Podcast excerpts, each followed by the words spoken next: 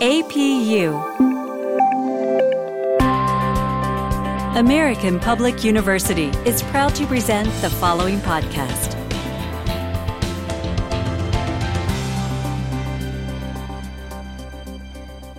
Welcome to the School of Arts and Humanities at American Public University System. My name is Dr. Bjorn Mercer, and today at the Everyday Scholar, we are talking to Dr. Danny Welsch, in which we're going to talk about science for good, science for evil, how good discoveries go evil, and how evil discoveries turn good. Uh, welcome, Danny. Thanks, Bjorn. It's great to be here. Excellent. And I'm really excited about this conversation. In most of our podcasts, we have arts and humanities people, but it's really good to reach out and to be talking to people in STEM, and especially about discoveries that initially were, I guess you can say, through a long process, obviously, of people's lives of something that is really good, but then through warfare and what happens with the world and history, sometimes turn into negative as far as impacting people. So, the first question I have for you is Can you give us an example of a discovery that started out to benefit society, but ended up changing warfare? Yeah, yeah. You know, there's actually a lot of these sorts of things because if you think about the close relationship between warfare or defense and science, it's a lot closer than most people think. And there's a lot of overlap that exists. The most obvious example is the internet, something we use every day. The internet started out as a government project to essentially send large amounts of information between government research centers. And now it's morphed into something that everyone uses all the time and doesn't even think about. But one of the earliest was really something that most people probably don't think about and don't have a whole lot of experience with unless you are part of a certain sector of society, and that's barbed wire. Barbed wire is credited with really inventing the American West. It was invented actually fairly late in 1867. And before 1867, cattle were free ranging, and it was a very difficult thing to separate one herd from the other and to really know where your cattle were because cattle actually have these instinctual migration patterns that they want to follow. And in the absence of anything to prevent it, they're going to migrate. So it was invented in 1867, but it really wasn't modernized until 1874. So it was pretty late, and it was essentially used to contain cattle in the American West. Prior to that, farmers and ranchers built fences of wood, stone, hedges, but these were really unreliable and very expensive. And it was essentially built because there was a law that said the railroads actually had to fence their right of way as it passed through private land. So this was also part of the settling of the West because it enabled the westward expansion of the railroads. But it was also used in war. The first time it was used in war was around 1895 when Portuguese troops were defending themselves from African tribes. But most people associate it with World War One. That was really the first extensive use. And it was part of the trench warfare. If you think about trench warfare in World War One, it wasn't just trenches. It was trenches, and then the trenches were surrounded by barbed wire. And the reason for the barbed wire was to prevent these like massive frontal assaults, these direct charges into the trenches. And it was used on both sides. The European side and the German side were both using barbed wire. So it was essentially placed in front of the trenches to prevent these direct charges. And it's actually credited, at least partially, with the development of some of the more advanced machinery and weaponry that we come to know with World War I, the machine gun was developed primarily because the barbed wire was keeping troops further apart from each other. So there had to be some mechanism to basically shoot further and with you, you would lose accuracy the further you get. So you make up for a loss of accuracy with an increase in volume. So less accurate, but more bullets. So barbed wire is credited with that. The same with grenades. Grenades were essentially created to throw over these barbed wire barricades into the trenches. But the biggest one that was really brought about, at least partially by barbed wire, was the tank.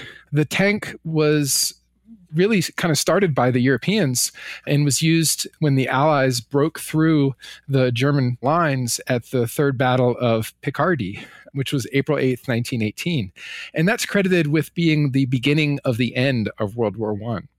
And there was a, a, 1917 pamphlet from the Army War College that said that the advantages of barbed wire included it's easy and quick to make, it's difficult to destroy, it's difficult to get through, and it offers no obstruction to the view and fire of the defense, which basically means that you have this wall that people can't get through, but you can see through it and you can shoot through it, which is not something that really existed up until this point. Barbed wire is also associated with concentration camps. And concentration camps really, you know, we think about concentration camps in association with World War II, but that concept really started in World War I. And they were really nothing more than these enclosures surrounded by barbed wire. So, barbed wire is probably one of the most important bits of technology. You don't really think of barbed wire as being a technology because it doesn't plug in, have a rechargeable battery, or any microchips. But in 1874, it was technology and it changed both the American West and it also changed modern warfare. And that totally makes sense because to have barbed wire, and again, I'm not a science person, mm-hmm. but you need to be able to create, I'm assuming, steel and have it bent in a certain pattern quickly, mm-hmm. very quickly. And for a human to do that would take forever. Right. And so just to do one mile of barbed wire would take so many man hours. But once you automate it and you have machines do it, you can just churn it out, out and out and out. It's, and it makes sense that starting with the American West, with say um, keeping cattle enclosed, it totally makes sense. But then moving forward, and I've read a lot of history of World War One. It's extraordinarily fascinating. When we think of World War One, to me, it's overwhelming. But if you're an actual person looking out over a field, and there is just layers of barbed wire how are you going to get over it? You're not. Yeah. And even if, you know, when there'd be artillery barrages on that barbed wire, the artillery barrages wouldn't really break up the barbed wire. Mm-hmm. so it would still be there even after barrage. So yeah, barbed wire being cheap and not deadly per se, but it stops you. And then you said with the development of machine guns, then it would kill you because then it would stop the troops, then allowing for other things to kill them, unfortunately. And then just even today, when we go to certain places that don't want you to get in, there is barbed wire on top of fences. Yep. Yeah.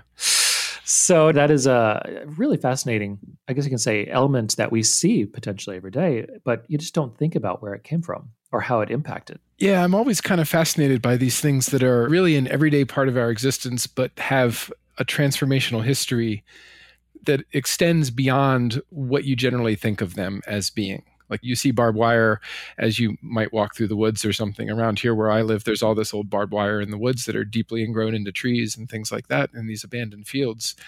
And you just look at it and think, oh, there was a farm here one time. But you don't think of the impact that that had on history. Yeah, completely. And even the tank, there's a great YouTube channel called The Great War that went through every week of World War One from 1914 to 1918 in 2014 to 2018. Absolutely wonderful channel. And they talk about the tank a lot and just that development. I believe it originally was for agriculture. Mm-hmm. Yeah. And then it makes sense moving it from agriculture to, to warfare makes sense. You just put a bunch of armor on it and then see how it goes. Yeah. And that leads us to the next question. We were talking about discoveries that start out to benefit society and then change warfare. What about discoveries that originated with warfare, but then ended up benefiting society? Yeah, there's a number of those, and they're all fascinating. But there's one that, to me at least, is particularly fascinating because of the story that is told around it. And that is the story of Fritz Haber, who was a German chemist. And his story is fascinating because he did so much good and so much bad. He's really a dichotomy. He actually won the Nobel Prize for chemistry for one of his inventions, but he's also known as the father of chemical weapons. So, about one half to one third of the world is alive today because of his invention, which is chemical fertilizer. But if you think about the number of people that have died through the years because of chemical weapons, I'm sure they don't even out. I think the benefit is greater than the the evil side. It's just a fascinating story. So we'll start with what he did to benefit society, which was the invention of chemical fertilizer. And that might not necessarily sound like something that would benefit society because most people think of chemical fertilizer as something that makes your grass green. But we actually don't have enough nutrients naturally in the soil to grow enough food to feed the world's population. So, in the absence of chemical fertilizer, we could not support the number of people that currently exist on the earth. And fertilizer had been used for a long time, but it was kind of what you would think of as one to one. So, fertilizer is mostly nitrogen. It's nitrogen, potassium, and phosphorus are the three big fertilizer elements, but really it's nitrogen that makes the plants grow really fast. So, for the longest time, we'd been using nitrogen fertilizer, but we were essentially moving nitrogen from one long standing pool to another long standing pool. So, things that we were using were like wood ash or bat guano or bird guano or compost, things like that. But we never really had a concentration of nutrients that we could draw from in a relatively unlimited way to produce a lot of chemical fertilizer. And in 1909, there were two German chemists, Fritz Haber and Carl Bosch, who figured out how to do this. They created this first industrial chemical fertilizer process that was efficient. It still took a tremendous amount of energy to do this, but they were able to actually extract nitrogen from the atmosphere where it's unavailable to plants. Our atmosphere is about 80% nitrogen, but plants can't use that. So they're able to create this chemical process to extract nitrogen from the atmosphere and turn it into a nitrogen compound called ammonia that plants actually love. And that process is exactly what is still used today to create the fertilizer that you can go down to Lowe's or Home Depot and buy and they won the Nobel Prize for it. The Nobel Prize in Chemistry was awarded to uh, Fritz Haber in 1918 and to Carl Bosch in 1931. So they essentially take atmospheric nitrogen and they break it up, which is really hard to do because atmospheric nitrogen is N2. It's it's two atoms of nitrogen held together. And that's a really really strong molecule. It's got these really strong triple bonds. So in order to break it up, it takes a lot of pressure and it takes a lot of heat and it takes a catalyst. So essentially, you take nitrogen from the atmosphere and hydrogen from the atmosphere, and you put it together in this big container that kind of looks like a bomb, and you increase the pressure to about 3,000 psi or 15 to 25 megapascals, and you make it really hot between 400 and 500 degrees C, which is about 800 degrees Fahrenheit. And then you pass this mixture of nitrogen and hydrogen over these beds of this finely ground iron powder catalyst, and you get about a 97% conversion efficiency to chemical fertilizer, to ammonia which was great because now we can keep the world's population alive and uh, we didn't have a way to do that before but then world war one breaks out and germany lost access to its supply of saltpeter, which is sodium nitrate. It's a chemical compound that is used to make gunpowder, to make explosives. Typically, sodium nitrate was mined as saltpeter in Chile. That was the biggest international source of this, and that's where everybody got it. But the companies that owned that were British companies. So they cut off access to that resource to Germany. So they really ran into a problem where they didn't have the raw materials they needed to make the munitions to fight the war. So they turned to their chemists. And this process was used to actually create the munitions they needed to go into the German war effort. So this is an example where Fritz Haber, who was a German patriot, first and foremost, he was born a Jew, which is kind of ironic given the next things that happened in his history, but he really affiliated much more as a German patriot and kind of uh, gave up his Jewish heritage there. Yeah, and World War One was completely different than what occurred. True. In the 30s and the 40s in Germany, of course. So when World War One broke out, he was excited. He was a patriot. He really felt strongly about the German cause. And it also turns out that he wasn't just a chemist who could excel in producing chemical fertilizer, but he was a jack of all trades chemist. And he, together with 92 other German intellectuals, signed this thing called the Manifesto of 93, which was a collection of these German intellectuals from across the, the country, musicians and artists and scientists, that proclaimed their unequivocal support for the German military actions in World War I. And he was promoted to the rank of captain in the German army and made the head of the chemistry section in the Ministry of War. And one of the most insidious things that he did, and this goes against the rules of war at the time then and today, but he developed chlorine gas. Not him personally, but he was on the teams that developed chlorine gas. And this is really fascinating because not only did he develop it, but he was there at the Battle of Ypres in April of 1915 when it was first released. And there were like 67,000 casualties in this first release of chlorine gas. And he also developed the gas masks to prevent the German troops from being impacted by the chlorine gas. So he was a jack of all trades chemist and he used his skills to both benefit society, but also to create this patently illegal warfare item that uh, you know has claimed the lives of thousands, maybe millions of people uh, ever since World War One. It seems like in times of war, where you'd have typical ethical issues mm-hmm. that people would, I think, pretty much agree that they wouldn't cross. That in times of war, sometimes that goes out the window. Yeah, yeah. I'm sure he never got into chemistry thinking that he was going to create something that would kill um, amazing amount numbers of people, but that's where he ended up. Yeah, and that's where I think science and ethics is so extraordinarily important because there always has to be a focus on the ethical development and application of things. I think mm-hmm. generally the development is people trying to develop something, you know, and it's the challenge and wanting to have humanity progress or move forward. But then once that happens, there are these intense and very real moral quandaries that come about. Yeah. And those moral quandaries are interesting because they led into Fritz Haber's personal life. And the mingling of some of the major events in his personal life and what he's known for professionally and through history are really pretty stunning. He met his first wife, Clara Immerwahr, in 1889. And her story is pretty amazing. She was the first woman to ever earn a PhD at the University of Breslau, and she was also a chemist. And they were married in 1901 and they had a son in 1902. And history pegs Clara really as a women's rights activist and a pacifist, which in the early 1900s was kind of a unique thing. So when you think about her background and her interest and what he was doing, there's a really sharp conflict there.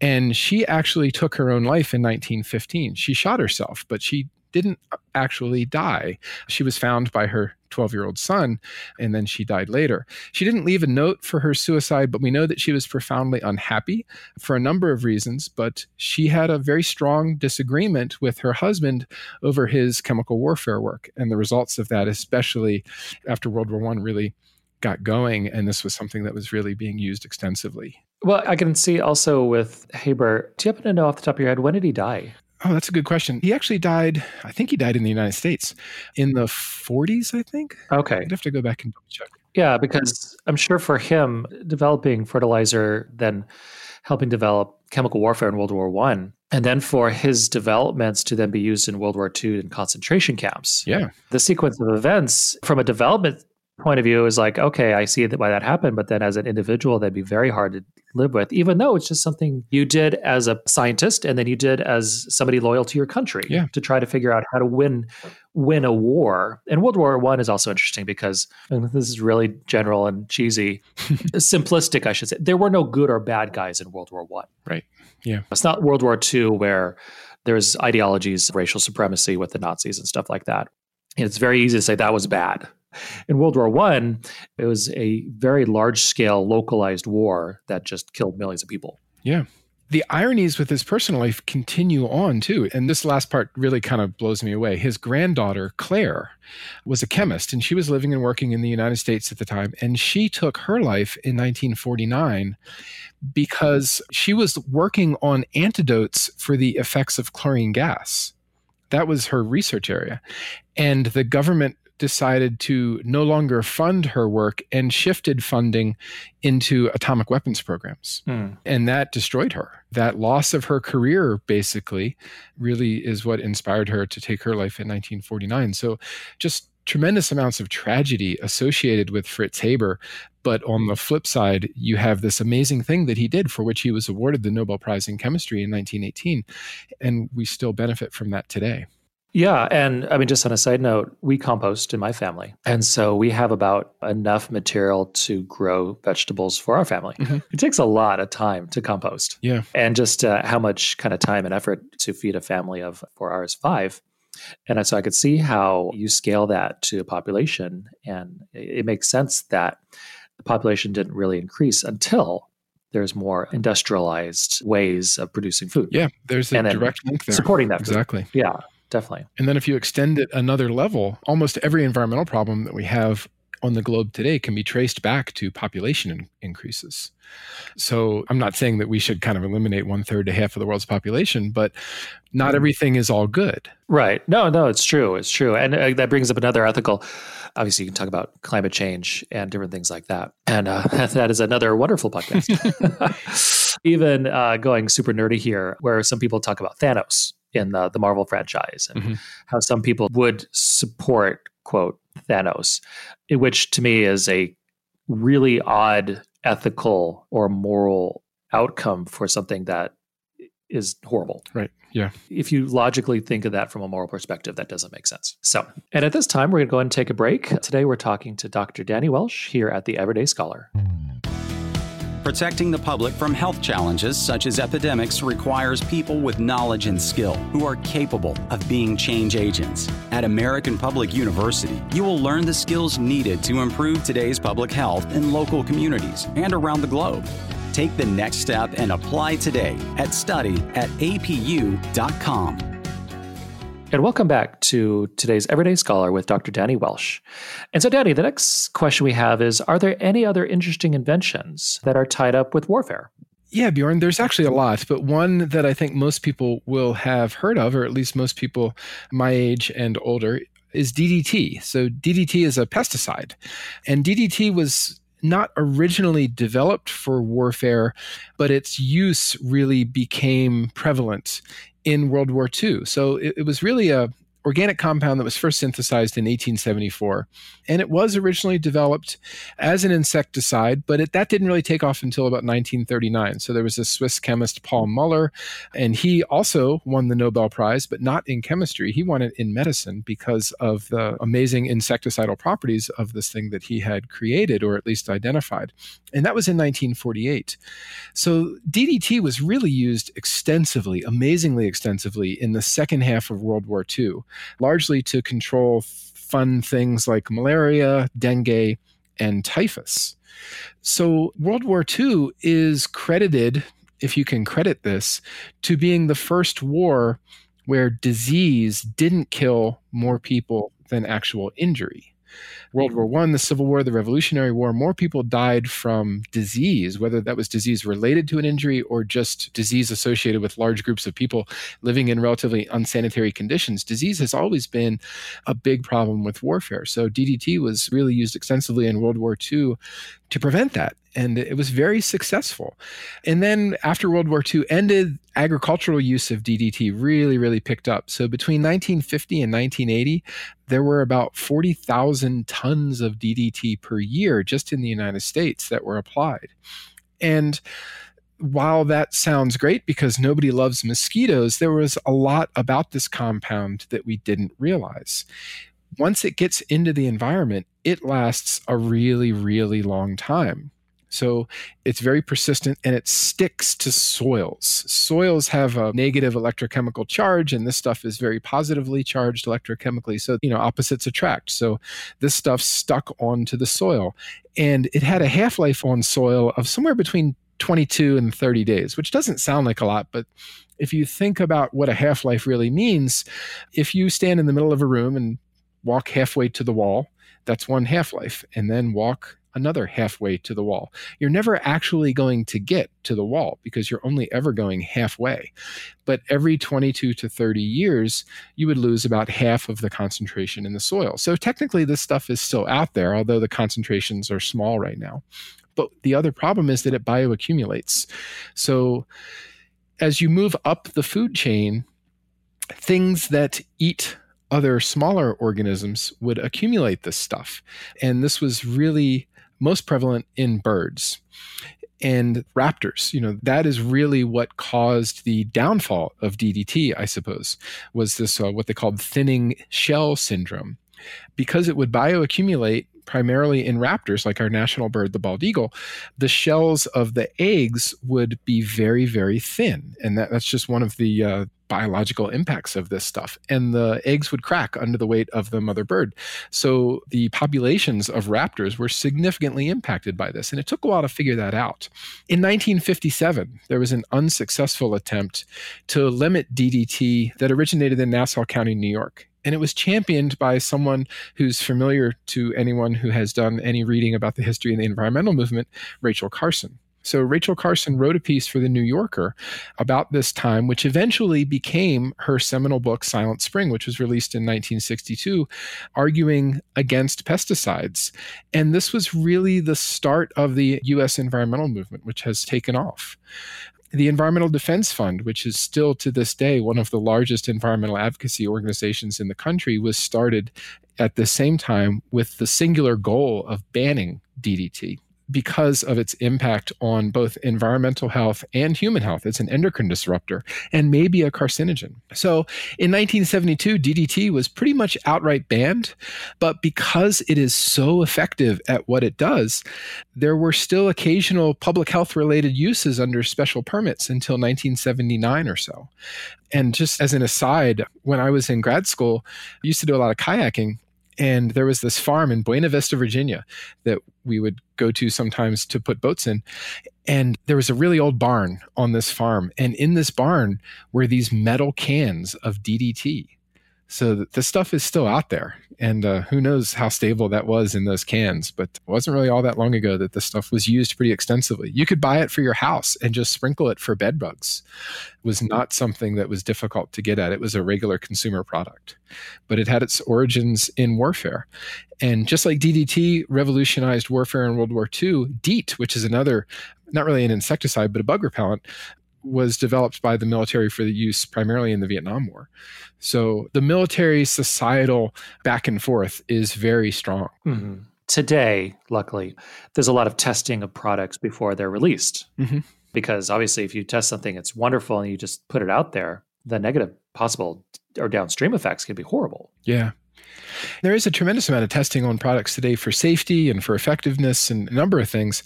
But I think it's the unintended consequences of some of these products that are the scariest. When DDT was first developed, no one had any idea that it was going to cause thinning of eggshells in uh, in higher order raptors, right. but it did. So no one really thought to test for that. So some of these things are so there's some chemical properties of some of these compounds that we don't completely understand, or that make them so insidious that the impacts that these things have are really difficult to grasp and predict. Mm-hmm. That totally makes sense because something is invented. I mean, just like we were talking today, something is invented, and then years down the road, it's later used for something completely different. Yeah. And everything we talked about, there's so much history where if we read the history of World War One, World War Two, you jump into Vietnam and just regular world history, there's so many ways in which we can learn from history to try to not yeah. repeat certain mistakes and just the ethical issues. Just there's so many ethical issues. And just thinking of, you know, firearms, mm-hmm. how firearms were originally created, gosh, hundreds of years ago in Europe with a very simple firearm that took like you know I don't know a few minutes to load. um, what were they called? The arabesques or something like that? I'm not sure. Yeah, but just very clunky, and then you move forward to more efficient, more efficient to today, where there's many many ethical issues with firearms. Mm-hmm. Um, now, here's a question for you, which really relates to, say, DDT and so the environmental movement. As a scientist, why do you feel that there is some pushback towards, I would say, thinking of science and climate and how humans impact the world. Mm-hmm. And not to get overly political, but what is it about that topic that gets people hesitant or not wanting to look at the science? You know, I think a lot of it has to do with the immediacy of the impacts. So, if we think about an example, if someone said, It's really bad for you to drop a match on the carpet in your living room, people would look at that and go, Yeah, you're right. That would be really bad because the impact would be immediate. Right. You would see that something would catch on fire in your house. But if someone says, You know, it's really bad to burn coal because you're putting carbon dioxide into the atmosphere and you're raising the global temperature, right. that's a, a much more distant impact. And it's also not necessarily a personalized impact. Let's say you have a coal furnace. My neighbors have coal furnaces, honestly, because I live in a coal mining region. My neighbors burning coal probably not having a measurable impact on the global climate, my individual neighbor. Right.